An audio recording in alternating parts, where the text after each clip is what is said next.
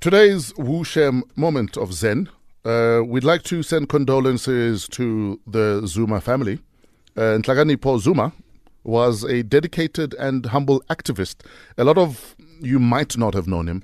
Um, I think he was Duduzani and Duduzile's younger brother. Oh, okay. Uh, yes, the 25 year old died on Sunday evening after a short illness. He was the youngest of five children born to the former president and his third wife, the late Kate Mantu. Uh, the A- ANC has also sent condolences to the former president of the republic.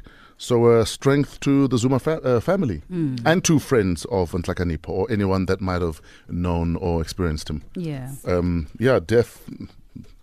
Don't be proud. Also, want to send a wushem to my mum.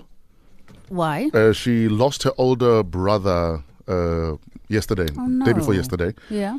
Um, my uncle Matthews was pretty much my dad for my first three years because my dad traveled a lot. Hmm. Yeah. So we lived with him Oh. for my first three years. Yeah. So he's pretty much, you know, my milestones from age zero to three, Hmm. he experienced, he was my dad Oh, pretty much.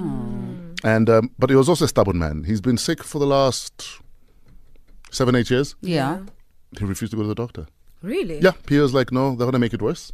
Refused flat out. He was a stubborn old man. He's like, they're going to make me worse or they're going to kill me. Oh, Hi, boy. wow. Uh, yeah.